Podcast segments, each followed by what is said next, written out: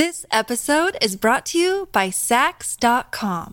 At Saks.com, it's easy to find your new vibe. Dive into the Western trend with gold cowboy boots from Staud, or go full 90s throwback with platforms from Prada. You can shop for everything on your agenda, whether it's a breezy Zimmermann dress for a garden party or a bright Chloe blazer for brunch. Find inspiration for your new vibe every day at Saks.com. Another day is here, and you're ready for it. What to wear? Check. Breakfast, lunch, and dinner? Check. Planning for what's next and how to save for it? That's where Bank of America can help. For your financial to-dos, Bank of America has experts ready to help get you closer to your goals. Get started at one of our local financial centers or 24-7 in our mobile banking app. Find a location near you at bankofamerica.com slash talk to us. What would you like the power to do? Mobile banking requires downloading the app and is only available for select devices. Message and data rates may apply. Bank of America and a member FDIC. When you need mealtime inspiration, it's worth shopping Kroger, where you'll find over 30,000 mouth-watering choices that excite your inner foodie. And no matter what tasty choice you make, you'll enjoy our everyday low prices, plus extra ways to save, like digital coupons worth over $600 each week. You can also save up to $1 off per gallon at the pump with fuel points. More savings and more inspiring flavors make shopping Kroger worth it every time. Kroger, fresh for everyone. Fuel restrictions apply. Welcome to the New Books Network. Welcome to the New York Institute for the Humanities podcast. I'm Robert Boynton. In this episode of The Vault, we have Harry Berger's talk about Leonardo da Vinci and Vasari's Lives of the Painters. Harry Berger was a scholar of Renaissance English literature who wrote books about art history, anthropology, and philosophy. He taught at UC Santa Cruz, where he was an emeritus professor until he died in 2021 at age 96. I'm Lawrence Weschler, Ren Weschler. I'm the director of the New York Institute for the Humanities, and we are extremely pleased to have with us today Harry Berger. Harry Berger Jr. is out of Santa Cruz, where parenthetically he was my freshman seminar teacher. This is a true story. This is this is what having a great teacher your first week as a freshman could do for you. We were reading Plato, we were reading The Republic, and I announced that this was a bunch of bullshit. That no wonder Socrates kept winning. The people he was talking to were a bunch of idiots. And they kept on saying stupid things, and no wonder he won every argument and blah, blah, blah. And I was going on at some length, and Harry said, But the thing of it is, Ren, Plato is a genius, and you're a freshman. He's playing you like a piano. Why don't you be quiet for a second and listen to the music? Which was a pretty amazing lesson to get your first week in college. Without further ado, Harry. My talk today is about the portrayal of Leonardo da Vinci in Giorgio Vasari's Lives of the Most Excellent Painters, Sculptors, and Architects. Lives was first published in Florence in 1550 and was reprinted in 1568 in a greatly expanded version of about 4,000 pages. In organizing his narrative, Vasari took an idea common in his time, the idea of the Renaissance or rebirth of art, and made it the basis of a historical scheme modeled in part on the human life cycle. The basic argument of the lives is this classical and modern art had each gone through a three stage career of improvement. Classical art and culture were destroyed by the combined forces of barbarian invasion and Christian zeal. After almost a thousand years of dark ages, the arts were reborn and began their second life. Vasari divides the modern era into three stages of infancy, adolescence, and maturity. This general scheme is easy enough to lampoon. It relies on what are now discredited developmental metaphors. Besides, the three stage model has no organizing power in the 1568 edition most people use. Vasari there shifts from a qualitative to a chronological criterion. When he adds the lives of his contemporaries to those in the 1550 edition, he puts them all in part three simply because they're contemporaries. So it's likely that neither he nor his readers took his narrative patterns too seriously. You might conclude that his real interest was in providing information about and judgments of art and artists, and that this is what gives the book its enduring value. It's often read as a collection of biographies that offers a good picture of the age, even if its information is unreliable. But this is a too simplified a response. I reject the idea that there's either a three stage organizational model or no model at all. In my view, the real motor driving Vasari's story has only two gears, not three. Low gear drives the first two stages toward one kind of conquest of nature. High gear drives the third stage toward another. Starting slowly in Giotto's time, the 13th century, 14th, picking up speed in Masaccios in the 15th, the painters and sculptors in low gear gradually perfect the means that enable them to produce accurate likenesses. But beginning with Leonardo, art shifts into high gear and transcends imitation. The artists of the third stage draw forth from the mind forms that surpass any to be found in nature. Let's call the low gear that drives the first two stages the gear of mimesis or imitation, and the high gear that drives the third stage the gear of idealization. Mimesis covers the improvements in the graphic technology of representation. As enumerated by Vasari, these include geometry, perspective, proportion, foreshortening, and anatomy, the use of color and shading, and the interpretation of emotions and physical gestures. Although Vasari praises these accomplishments of the two low gear stages, the naturalism of the second stage strikes him as too meticulous and labored. Its artists copied what they saw in nature, nothing more. But this critique is only superficially directed toward the awkwardness that results from fussy and pedestrian imitations of nature. The shift into high gear releases a level of facility, grace, and freedom that surpasses not only the second stage, but also nature itself. Vasari finds the sculpture and painting of the third stage at once more lifelike and more beautiful than real life. But there's a difference between wanting to make better pictures of bodies as we see them and wanting to make pictures of better bodies than those we see. Vasari dreams of a glorified body redeemed from nature's imperfections. His critique of naturalism therefore amounts to a critique of nature. The problems and contradictions that beset his narrative center on the tension between the increasing capability of the techniques of representation and the constraints imposed by the politics of representation.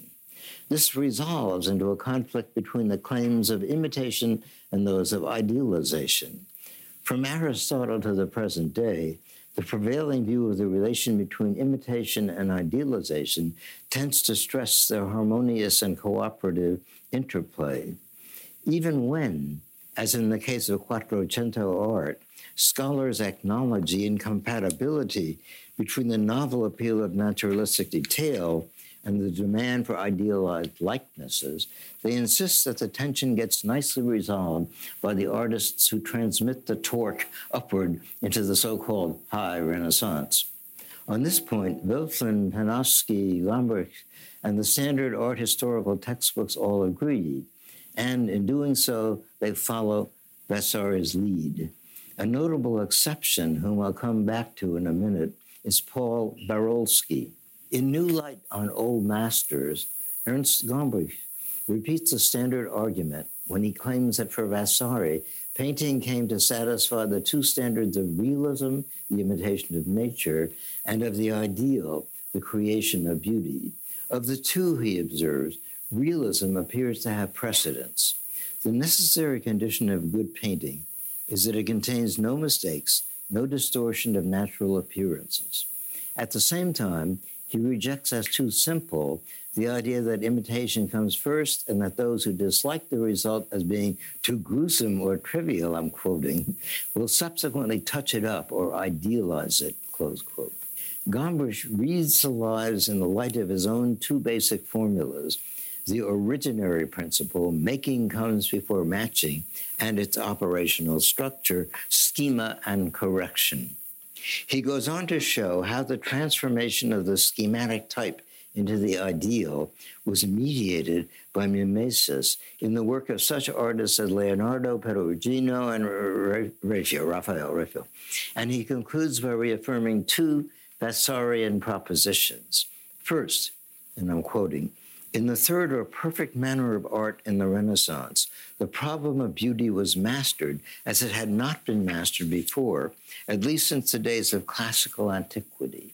Second, in the age of the High Renaissance, the conquest of natural appearances went hand in hand with the realization of a human ideal of beauty.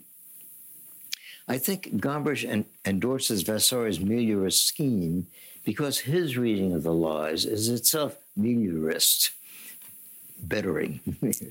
it ignores the traces of anxiety that trouble the benign surface of the story of art's progress.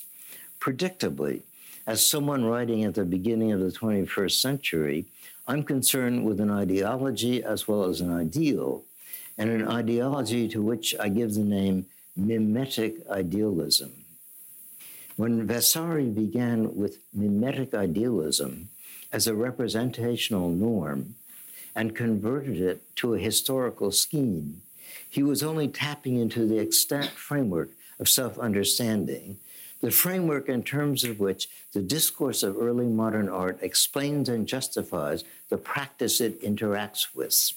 Since patrons, like artists, imitate and emulate each other, their competition results in the privileging of certain stylistic norms, the visual rhetoric of exemplarity that Gombrich and Vasari praise. Patrons for whom the control of the resources of self representation is an important political asset invest in the new science of art in order to stimulate the production of images that persuasively express the ideal. They also encourage the efforts of humanists, Neoplatonists, and writers on art to rationalize or mythologize this system of patronage and of production. From such collaboration emerges the euphoric harmony of mimetic idealism. In this system, the shift from mimesis to idealization is smooth and effortless, like fluid drive and other chimeras of the automotive imaginary. Vasari's Lives of the Artists both reflects and participates in this fluid drive system and so my attempt to unpack an alternative that will more or less strip his narrative gears is also aimed at the broader discursive context. What I'm after is something like the unconscious of the system, but the unconscious as a discourse, as a set of tropes, as a particular logic of relations condensed in the tropes. Elsewhere, I've tried to show how the structure of mimetic idealism may be analyzed in terms of the myths of Zeuxis, Pygmalion, Medusa, Marsyas, Marsyas and Narcissus, and especially in terms of their sinister misogynist and gynophobic impulses. Pygmalion's ivory maiden, for example, is both the product and the symbol of his misogyny, but not of misogyny only since he falls in love with his own fantasy and his own creation, his desire is both autoerotic and incestuous. What makes the semblance seductive is that although she appears to be alive, she's uncontaminated by life or otherness, and so she's better than nature. I note in passing that in the final section of the Romance of the Rose, there's an extended account of the Pygmalion myth, and that in some manuscripts, the story of Medusa is interpolated into that passage. In Why Mona Lisa Smiles, which I think is a really good book, Paul Barolsky argues that Medusa's ability to turn living things to stone, coral, and marble produces an effect contrary to the one desired by Pygmalion and brought about by Venus. This suggests to me that Medusa represents all the otherness, danger, and power evacuated from the male fantasy of the living doll.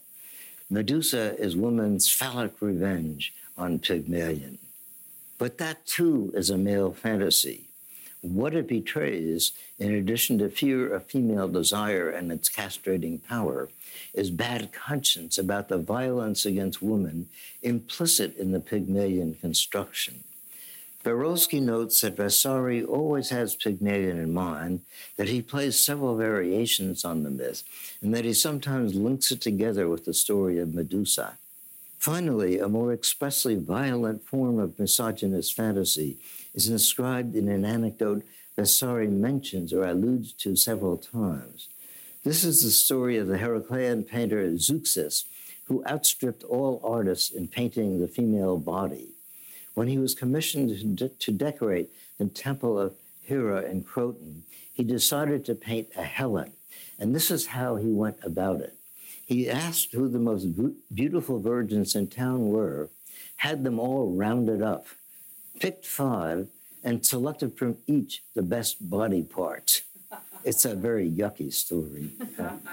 According to Pliny, the reason for this procedure was that Zeuxis didn't believe it was possible to find in one body all the things he looked for in beauty, since nature has not refined to perfection any single object in all its parts. Close quote.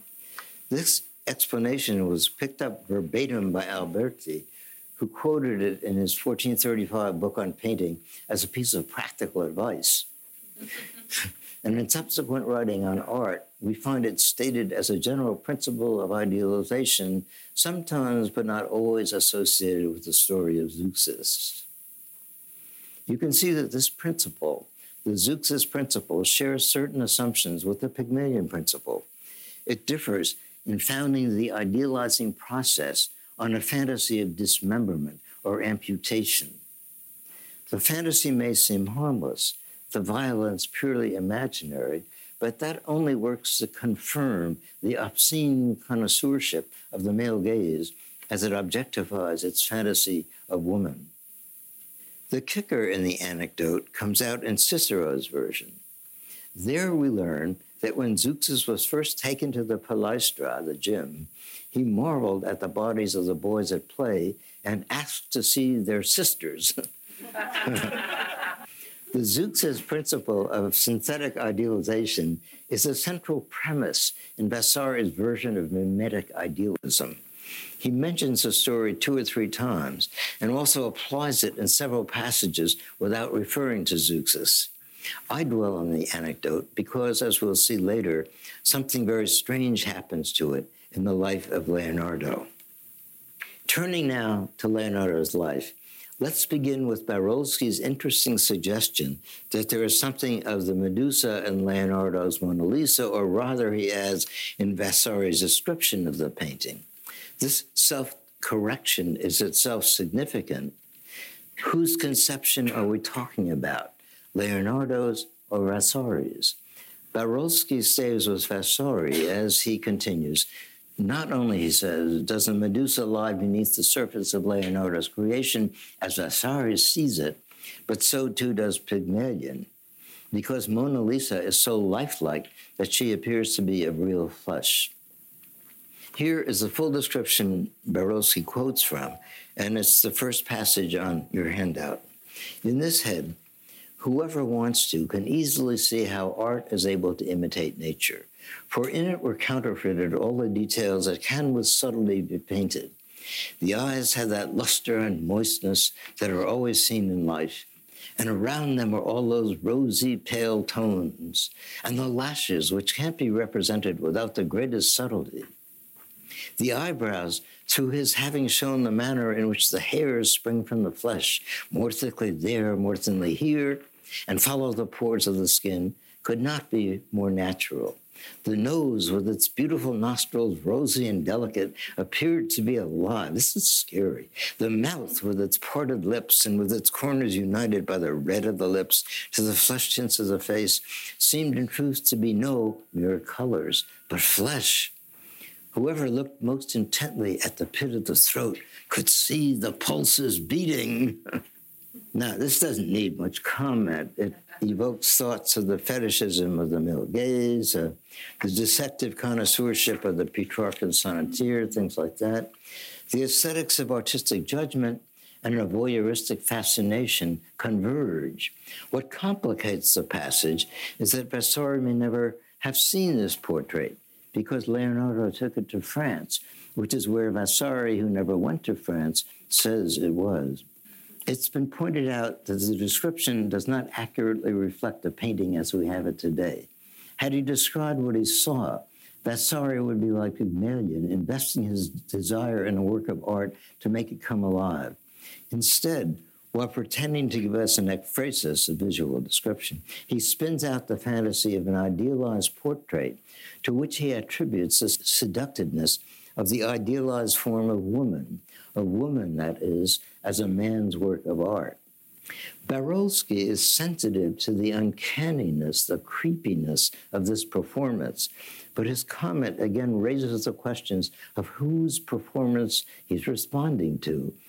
I quote him The terrifying Mona Lisa is a Medusa like creature by a modern Pygmalion, or so Vasari suggests, close quote. I'll return to this question after I briefly consider the more general framework of the creepiness itself. Behind Vasari's verbal caresses of Mona Lisa lurks the rejection of nature as mother of the ills that flesh is heir to. This rejection is covered over by the trope of resurrection.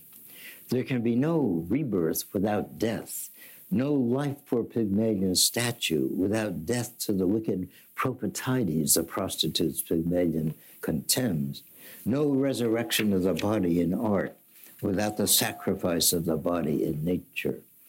Vasari's recourse to the metaphor of rebirth or resurrection is often playful, but the playfulness cannot conceal his commitment to a seriously misogynistic theory of art history.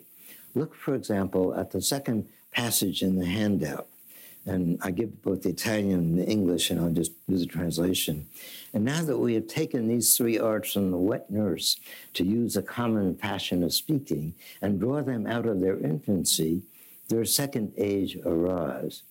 The metaphors here are, are, are oddly mixed. On the one hand, Balia, wet nurse, fanciullezza, which is infancy, and the kinship of the word levate, taken, delivered, to the word levatrice, midwife. These cue the reader to think of the life cycle. Vasari's distinction between stages and functions is a little hazy, but we can make out a progress from birth or rebirth to weaning and nurture. Whether we take the word levate to denote removal from the mother or from the midwife or from the wet nurse, its contribution to the image is supported by the extractive sense of the word cavatele, drawn them out which comes from cavare, which connects to such terms as cave and excavate. And yet, on the other hand, the joint appearance of levare and cavare redirects them from nature to art. Together, to take away and to extract describe the sculptor's activity. And in fact, Vasari and others use the phrase la via del levare to denote that activity of sculpture. So there's a conflict in the sentence between the figures of weaning and those of sculpture, and the conflict is gender specific. The formative power represented and thus dominated by woman is displaced to and thus expropriated by the male agency embodied in Michelangelo and his godlike art. Vasari assimilates both the pattern of his history and its culmination to the art of levare and cavare, by which Michelangelo extracts forms from nature.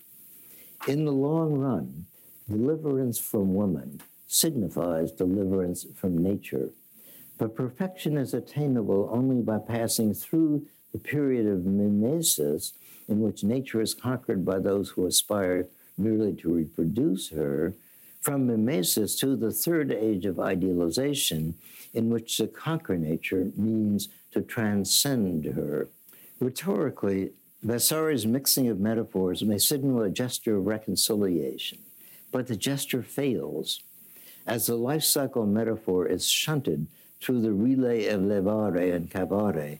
The conflict between mothering and fathering principles, between nurture and sculpture, gets resolved in favor of the latter of sculpture. The redeemed or resurrected image of nature requires the death of nature, or such a death as that implied by the Zeuxis principle of selective amputation. The technical phrase via del levare contains within itself an ambiguity that gives it the potential valency of the now famous Hegelian principle of Aufheben to sublate or supersede. Like the English word suspend, levare not only means to cancel, to repeal, to take away, to subtract, to deliver from, it also means to raise up, and in addition, to preserve, as in resurrection. To save or salvage nature by delivering her from her imperfections entails a passage through the violence that levare, the subtractive work of the sculptor, has in common with scorticare, to flay or to skin, which is the subtractive work of the anatomist. In Vasari's story, this equivalence makes it possible for the harshness of flaying to be lightened or relieved by supplementing the imitation of dead and living body parts with the imitation of ancient statues. But there's no getting around the necessity of violence, whether actual, graphic, or imaginary. Violence is fundamental to the project of mimetic idealism. In this project, nature is transcended, the natural body destroyed and resurrected because they don't meet the standards of divinely fathered disegno design. It's as if to acknowledge or concede the ground of violence without which the accomplishments of a third stage wouldn't be possible, that Vasari positions Leonardo da Vinci at the gateway of that glorious period. I return now to the vexed relation between Vasari and Leonardo that we glimpsed earlier in the description of the Mona Lisa. Leonardo emerges in the pages of the Lives as a strange and compelling figure, half trickster and half magus. Hints of diabolization smoke the edges of Vasari's portrait, and there's a good narrative reason for this. Leonardo is constructed by that portrait as the anti hero who embodies the dark side of the exemplarity Vasari invests in Michelangelo. This dark side surfaces briefly but disturbingly in references to the relation between Leonardo and his teacher, Andrea del Verrocchio. Verrocchio painted a baptism of Christ to which Leonardo contributed an angel. This angel, Vasari tells us, surpassed the one Verrocchio painted. Gombrich argues that the contrast between the two angels makes it all the more striking how much of the armature of Verrocchio remains visible in the types we associate with Leonardo's art. Indeed, without Verrocchio's matter of fact realism, Leonardo's art could not have taken flight towards the ideal. Close quote. That was Gombrich. For Gombrich, the episode merely illustrates the upward course of the passage from Vasari's second to his third stage. But his focus obscures something more dramatic, something less benign, going on in an anecdote that appears in each of the two biographies. Both occurrences make the same point. In the second stage, Life of Verrocchio, Vasari writes that because Leonardo's angel surpassed his master's, Andrea was so ashamed that he resolved he would never take up a brush again. In the third stage, Life of Leonardo, he repeats that this was the reason why Andrea would never again touch colors. In the life of Andrea, the anecdote appears a few paragraphs after Vasari mentions not only cartoons that Verrocchio started to paint and left unfinished, but also several of his drawings of women that Leonardo was always imitating for their beauty. Vasari. Gombrich emphasizes the continuity between master and pupil with a trope that vaguely suggests paternal insemination. Quote, when Leonardo meditated on, on the representation of a beautiful figure, the schema that first flowed into his pen was Verrocchio's, close quote. Judging from Gombrich's discussion and illustrations, it's possible that Leonardo's angel may have had its starting point in the solid craft of Verrocchio, and the possibility suggests a more subversive Oedipal relation than Gombrich seems willing to entertain. For in the two lives, textually bound together by the master pupil ligature, Vasari gestures toward a grim parody of emulation in which the pupil, having killed the paternal master, appropriates his art. A similar example of hubris appears early in the life of Leonardo. After studying arithmetic for only a few months, Vasari tells us, the young genius had become so proficient that by continually raising doubts and difficulties to the master who was teaching him, he often confounded him. So Vasari ostensibly mentions this to illustrate the restless curiosity that leads Leonardo to begin and then abandon many studies. He lets the reader wonder whether there aren't darker purposes behind the marvelous boy's inability to persevere. He who does not surpass his master is a wretched pupil, wrote Leonardo. And Gombrich, after citing this aphorism, dryly adds that Leonardo only had wretched pupils. to me, this suggests that the overly precocious student must have been a wretched master. Although that isn't an inference Gombrich develops, it's one of the astringencies lurking in the Vasarian subtext. Vasari's relatively ample account of Verrocchio's pupils stands in sharp contrast to the cursory mention of two pupils that closes his life of Leonardo. The other side of this compensatory justice is that Vasari's Leonardo is infected with a more virulent form of his master's disease of not finishing. Vasari refers more than a dozen times to Leonardo's failure to complete works, a motif introduced by the statement that although Leonardo was marvelous and divinely inspired, he was also variable and unstable, and he set himself to learn many things which, having begun, he then abandoned. The reasons Vasari gives for the failures are themselves variable and unstable. For example, early in the life, we encounter this passage. One sees clearly that Leonardo, because of his understanding of art, began many things and never finished one of them. It seeming to him that the hand could not reach the perfection of art in the things he imagined. Seeing that there formed in the idea some difficulties so subtle and marvelous that they could never be expressed by the hands, no matter how excellently those hands were. Let's note two things about this passage. The first is that it's seeming to him perennially in the second line flags free indirect discourse. Vasari is citing and apparently privileging Leonardo's explanation. This explanation seems to put a positive spin on a negative trait. The second thing is that this theory of artistic value this belief implies effectively makes the incompleteness of the work a sign of an imagination so powerful that it transcends both nature and art.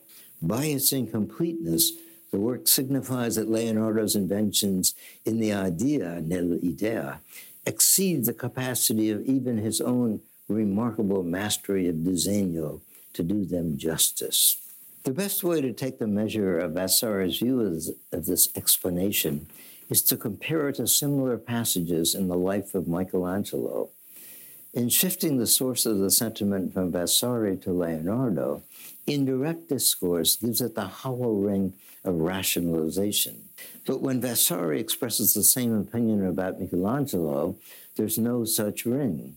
It's the narrator's own awe that makes it hard for him to stumble through and finish what can only euphemistically be called a sentence, and I quote it. He had imagination of such a kind and so perfect, and literally that and the things conceived by him were such that often, through not being able to express with the hands conceptions so terrible and grand, he abandoned his works. He even spoiled, wasted, many of them. The contrast in both voicing and rhetoric reduces it to a proleptic parody of the development thesis that's fulfilled in the translation of Michelangelo's imagination, his fantasia.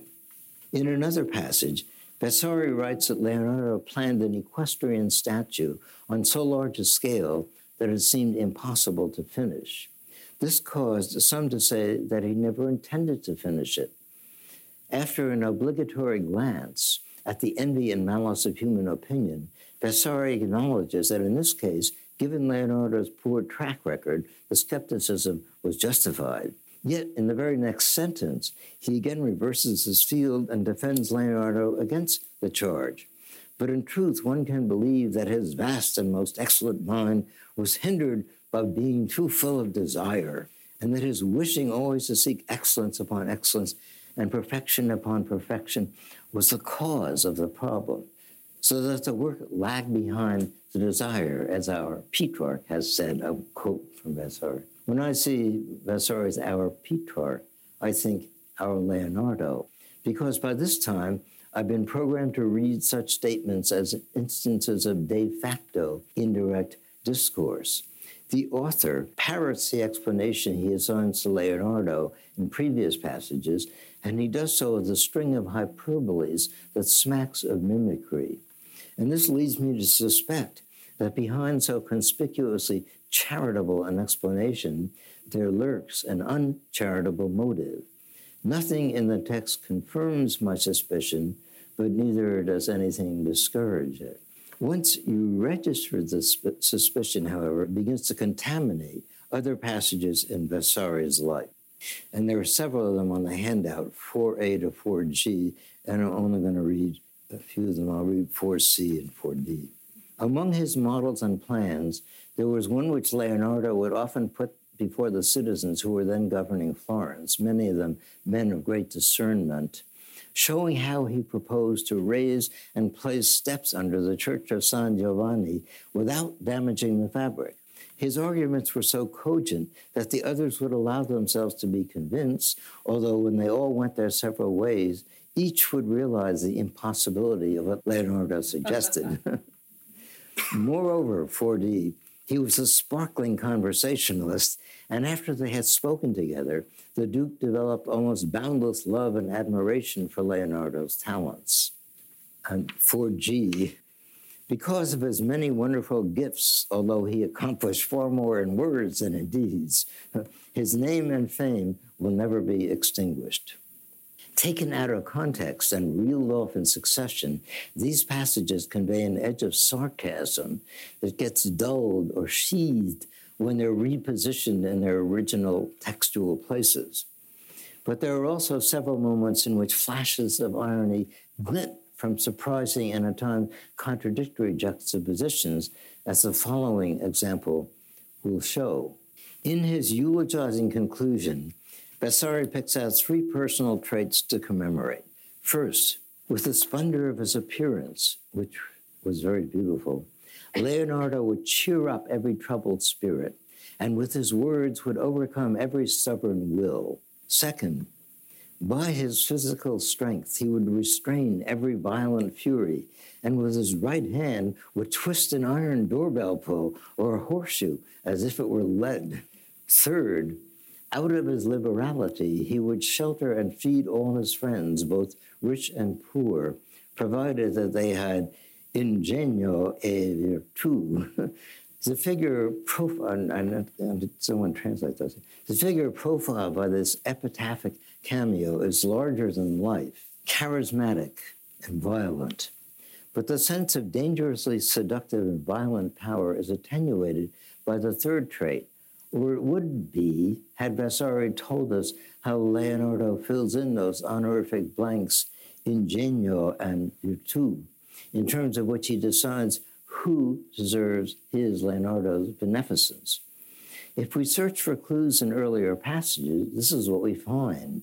Quote, he was so pleasing in conversation that he attracted to himself the hearts of men.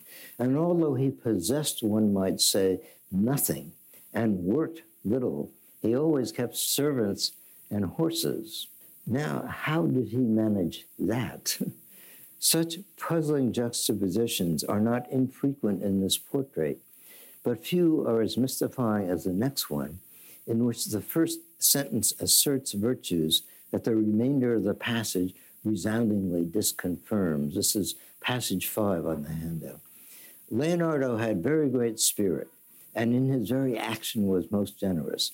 It said that going to the bank for the allowance he used to draw every month from Piero Soderini, the cashier wanted to give him certain paper packets of pence, but he wouldn't take them, saying in answer, I'm no penny painter. This episode is brought to you by Saks.com. At Saks.com, it's easy to find your new vibe. Dive into the Western trend with gold cowboy boots from Staud, or go full 90s throwback with platforms from Prada. You can shop for everything on your agenda, whether it's a breezy Zimmermann dress for a garden party or a bright Chloe blazer for brunch. Find inspiration for your new vibe every day at Saks.com. Because he was blamed for cheating Soderini, there began to be murmurings against him. Wherefore Leonardo so wrought upon his friends that he got the money together from them and took it to Piero to repay him, but Piero would not accept it. When this passage is set beside those above it in the handout, the effect on ingenio e virtu is subversive. You begin to wonder how Leonardo's friends prove their friendship and how they qualify for bed and board a casa sua. Maybe the rich lend money and pay for dinner and possibly also for horses. And maybe the poor run errands, cook dinner, and stand in as servants. These passages may resonate with a weird mixture of tones, but at least they represent a figure who moves about in a comfortable, if crowded, domesticity. In that respect, they pale before the unhomelike setting of our next episode, which takes place in Leonardo's cave and which is recounted in passage six. Vasari tells the following story about Leonardo. The painter's father once asked him to paint something on una rotella, a buckler, that his peasant had cut from a fig tree and fashioned with his own hands. When Leonardo got around to it, he took this buckler up in his hands and he saw that it was twisted, badly made, and awkward. So he straightened it out with fire and gave it to an artisan who made it smooth and even. Leonardo then began to think what he could paint upon it that might be able to terrify all who should see it, producing the same effect as once did the head of Medusa. And so this is what he did. He had a room into which no one but himself entered. And into this room he brought lizards, crickets, serpents, butterflies, grasshoppers, bats, and other strange kinds of similar animals out of the number of which, variously put together, he drew forth a most horrible and fearful beast, which with its breath poisoned and enkindled the air. And he made it issue forth from a dark and jagged rock, belching poison from its open throat, fire from its eyes, and smoke from its nostrils. In so strange a fashion, it appeared altogether a monstrous and horrible thing. And so long did he labor over making it that the stench of the dead animals in the room was past bearing. But Leonardo did not notice it, so great was the love that he bore toward art. The strangest moment in this passage occurs in the appearance of the verb cavo, he drew forth, which we've already encountered, cavare. And the most significant phrase is the one containing that verb, out of the number of the animals variously put together, he drew forth, cavo, a most horrible and fearful beast. One translator renders cavo as he formed, and another as he created. But the creative action implied by the verb cavare is more like excavation or extraction, as one extracts a tooth or digs up an old statue, or like Michelangelo draws forth the statue lurking in the stone. Leonardo's monster is excavated from its womb. What he paints is, in effect, an image of that Genesis. And I quote, He made it issue forth from a dark and broken or cloven rock, as if it shatters the birth portal. An emergence that simultaneously from a womb and a tomb is a resurrection, a miracle. It transcends nature's limits. It transgresses her law. It violates her body. This resurrection from the tomb womb should have a familiar ring to it. The passage is a demonic, if comic parody of a story I described earlier in this talk as one of the foundational anecdotes of mimetic idealism, which you recall is the ideology that shapes Vasari's narrative. The story I'm referring to is the story of Zeuxis and the Crotonian virgins. In Leonardo's cave, the hunter of strange little creatures substitutes their body parts for those of the virgins in Zeuxis' story and joins them together in a Medusan monster, a figure of the greatest possible ugliness.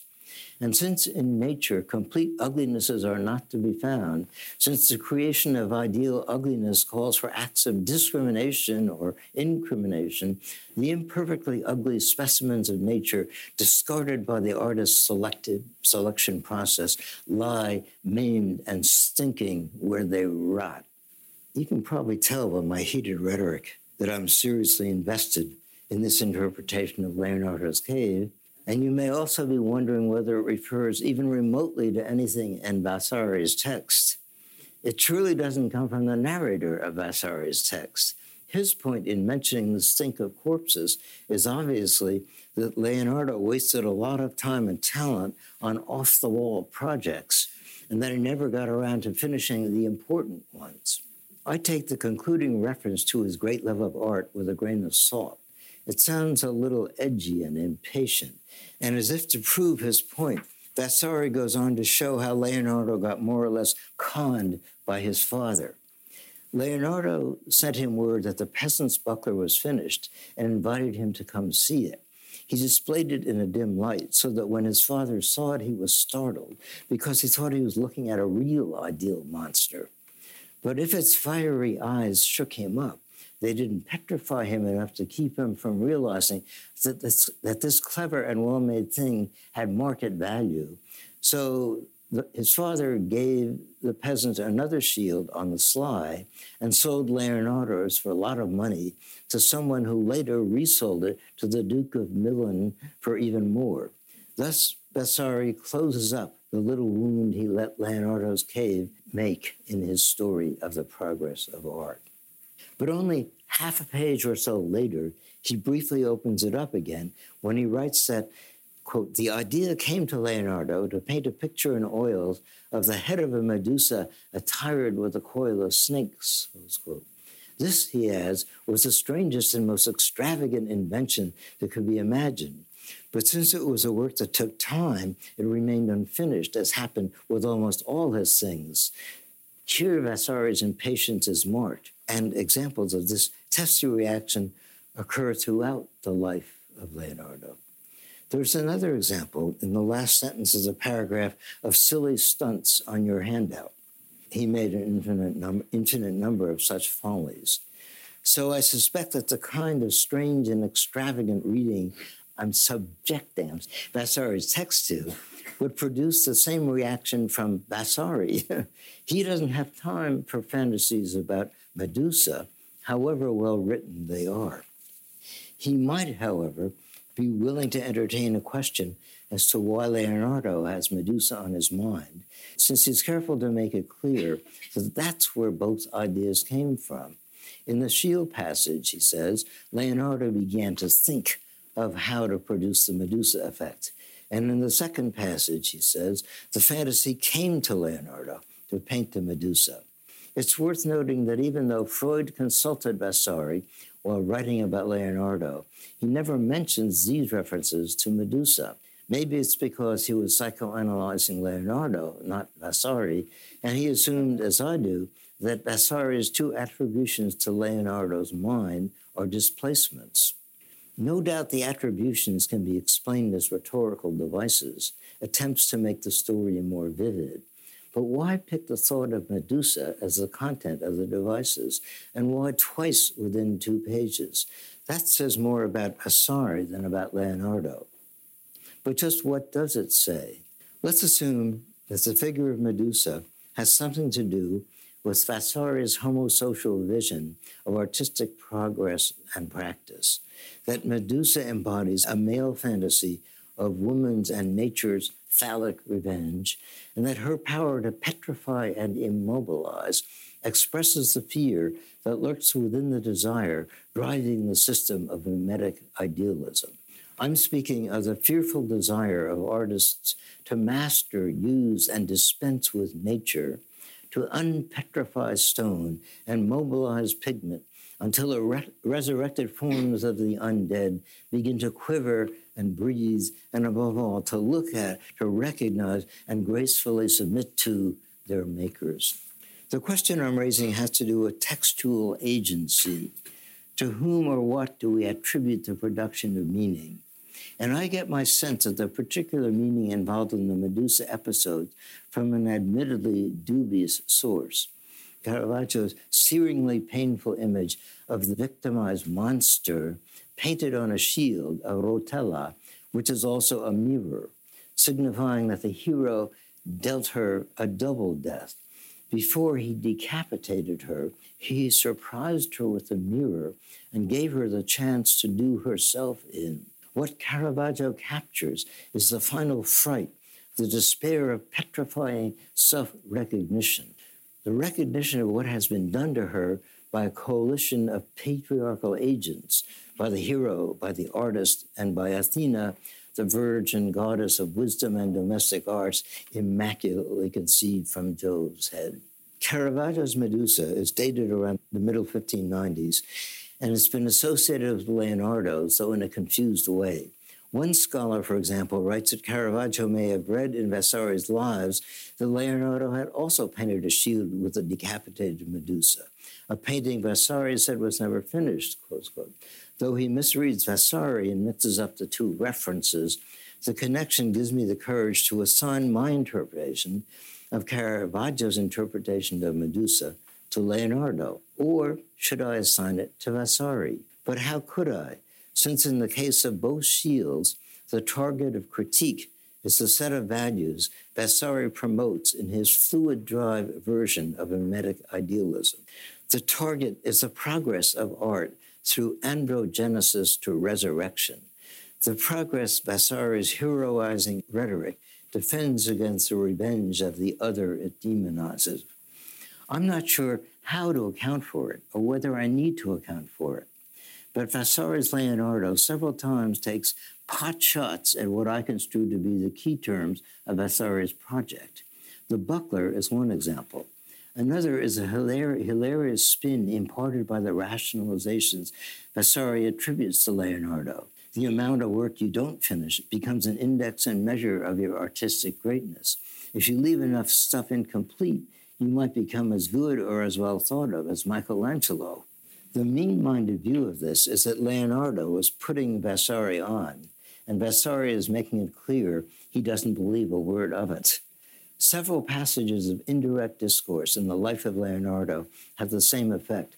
Vasari appears to be mimicking and thus distancing himself from the rationalizations of a silver tongued orator whose behavior and attitudes make him uncomfortable.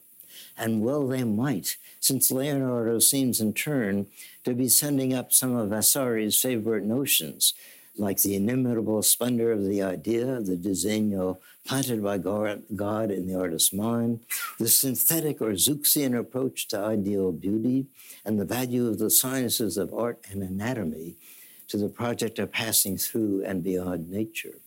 To cite one example, the most detailed account of anatomy in the lives appears not surprisingly, in the life of Leonardo. Vasari devotes almost a page to it. A few lines later, abruptly signaling a change of subject, he recounts the first of several silly stunts performed by Leonardo, and this is number seven in the handout. The lion that walked a few steps opened its breast and showed it full of lilies.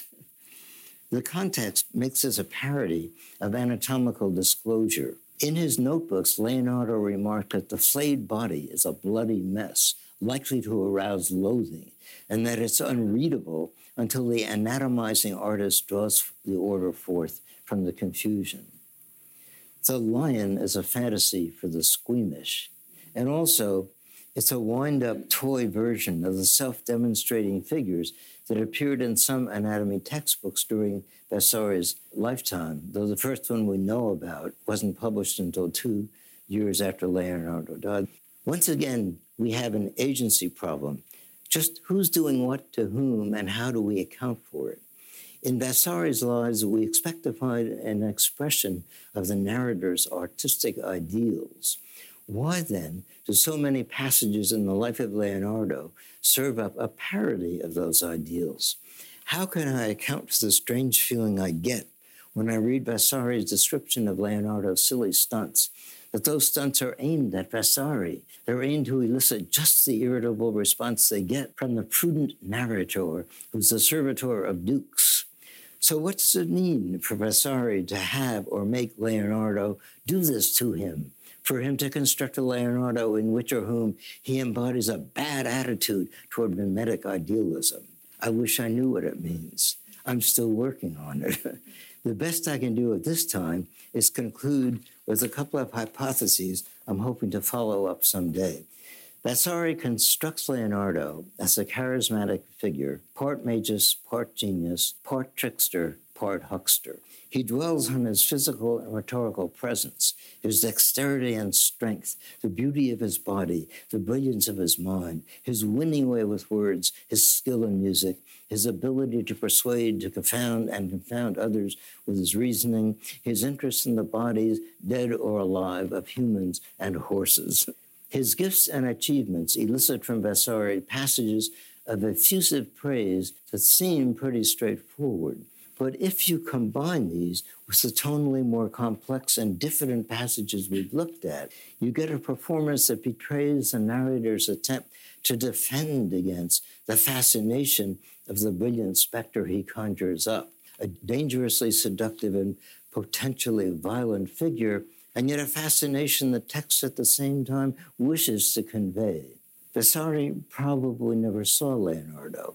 He resurrects him by bringing together in one biographical corpus the scattered bits of anecdotal, archival, and visual data he chose as the most beautiful expression of his thematic and narrative designs. The status of his relation to Leonardo is pretty much the same as the status of his relation to the Mona Lisa, but he endows Leonardo with aura in Benjamin's sense, the ability of the object being looked at to return the observer's look. Had he actually seen the Mona Lisa, he might have had to acknowledge the same effect. I suggested earlier that Leonardo is constructed as the antihero to Michelangelo's hero. I conclude with a comment on that coupling. On genetic or intentional grounds, the likelihood of a contrast between Leonardo and Michelangelo is supported not only by the antipathy and competition between those two, both of which Vasari mentions, but also by Vasari's different relations to them. He knew Michelangelo well, but he was only seven when Leonardo died. He tells us that Michelangelo was sent down to earth as a gift from God, like Christ, and the life amply documents Michelangelo's artistic feats of resurrection, some of which are, in a major way, about resurrection. Leonardo, whose life inaugurates the third stage in Vasari's scheme, is positioned as the precursor. Like the Baptist, he will have to grow smaller as Michelangelo grows larger. A number of echoes binding the two lives together suggest that his short biography is meant to provide a preliminary sketch of those qualities of the third stage that are most fully unfolded in Michelangelo. What the sketch also shows, the qualities will have to be untwisted and refined like the peasant's figwood shield. The problem Vasari's text poses for his narrator is that Leonardo isn't happy with his role as precursor. If you compare his rationalizations for not finishing work to Vasari's wide eyed praise of the same trait in Michelangelo, you could almost imagine that Leonardo was sending up his arch rival. He's less inclined to precurse Michelangelo than to curse him. Appearing at the critical moment, the threshold over which the progress of art crosses from mimesis to idealization, he stands in the way and offers resistance. resistance to the cost of the crossing, resistance to the discursive blandness of the fluid drive system that motivates and justifies the violence against nature Leonardo himself is made to represent. The textual diffidence toward this figure is marked by the desperate hyperboles of the sentence that opens his life, and this is the last passage, passage nine in the handout. The greatest gifts are often seen in the course of nature, rained by celestial influences on human creatures. And sometimes in supernatural fashion, beauty, grace, and talent are united overflowingly in one single person, so that whatever he turns his attention to, his every action is so divine that surpassing all the other men, it makes itself clearly known as a thing bestowed by God, as it is, and not acquired by human art. The word I translate as overflowingly, strabocchevolmente, also means dangerously, rashly, precipitously. And since straboke means literally out of the mouth, it connotes a Vincian deluge, but one poured out of the heavenly mouth, as if God, in this case, acted intemperately. Similar phrases applied to Michelangelo are, in fact, much more temperate. Leonardo suffers from an unresurrectable excess of incarnation of the spirit of art. It makes him a little wayward, a little kinky, a little hard to domesticate. It makes him uncanny. But if this is what the text of Vasari's Lives does to Leonardo, what does it make Leonardo do to its narrator? There are things the text doesn't like about mimetic idealism and the narrator's theory of art and it discreetly, considerately displaces the expression of those things to Leonardo. It lets him embody the objective material so that he becomes the focus of Vasari's anxiety, and Leonardo accepts that. A defeated God, an agent of retribution, a prankster, a scarifier who goes bump in the night. He watches the narrator with sardonic amusement, or as I imagine Pygmalion's ivory statue does on waking into life, Leonardo gazes back at his creator in puzzled contemplation or in contempt. Thank you.